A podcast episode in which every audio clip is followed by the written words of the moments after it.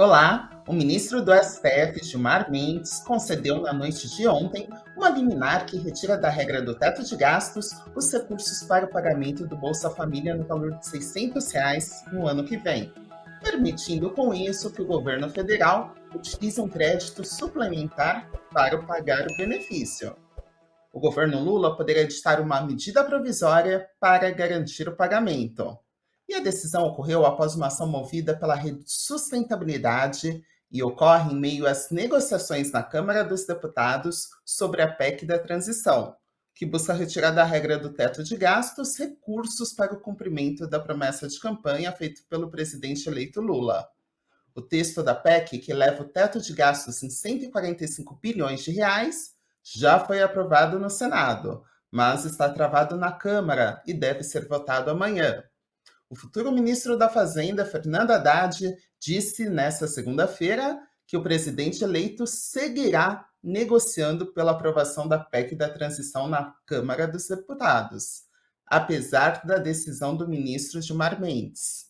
E o pagamento do auxílio social fora do teto de gastos pode causar um rombo nas contas públicas do país, já que aumenta o risco fiscal devido ao aumento do, dos gastos e menor arrecadação. E a Oncoclínicas e a Porto Serviços, subsidiária da seguradora Porto, anunciaram nesta manhã a criação de uma joint venture para serviços médicos no tratamento de câncer. A Oncoclínica será dona de 60% e a Porto dos 40% restantes.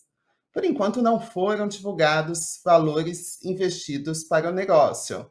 Lembrando que a transação ainda depende do cumprimento de condições, incluindo o aval do próprio CAD.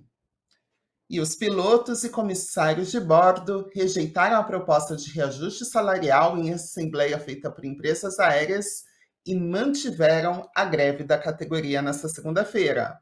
A paralisação provocou atraso dos voos programados entre 6 da manhã e as 8 em aeroportos de Congonhas, Guarulhos, Galeão, Santos Dumont, Viracopos, Porto Alegre e Brasília com fins de Fortaleza.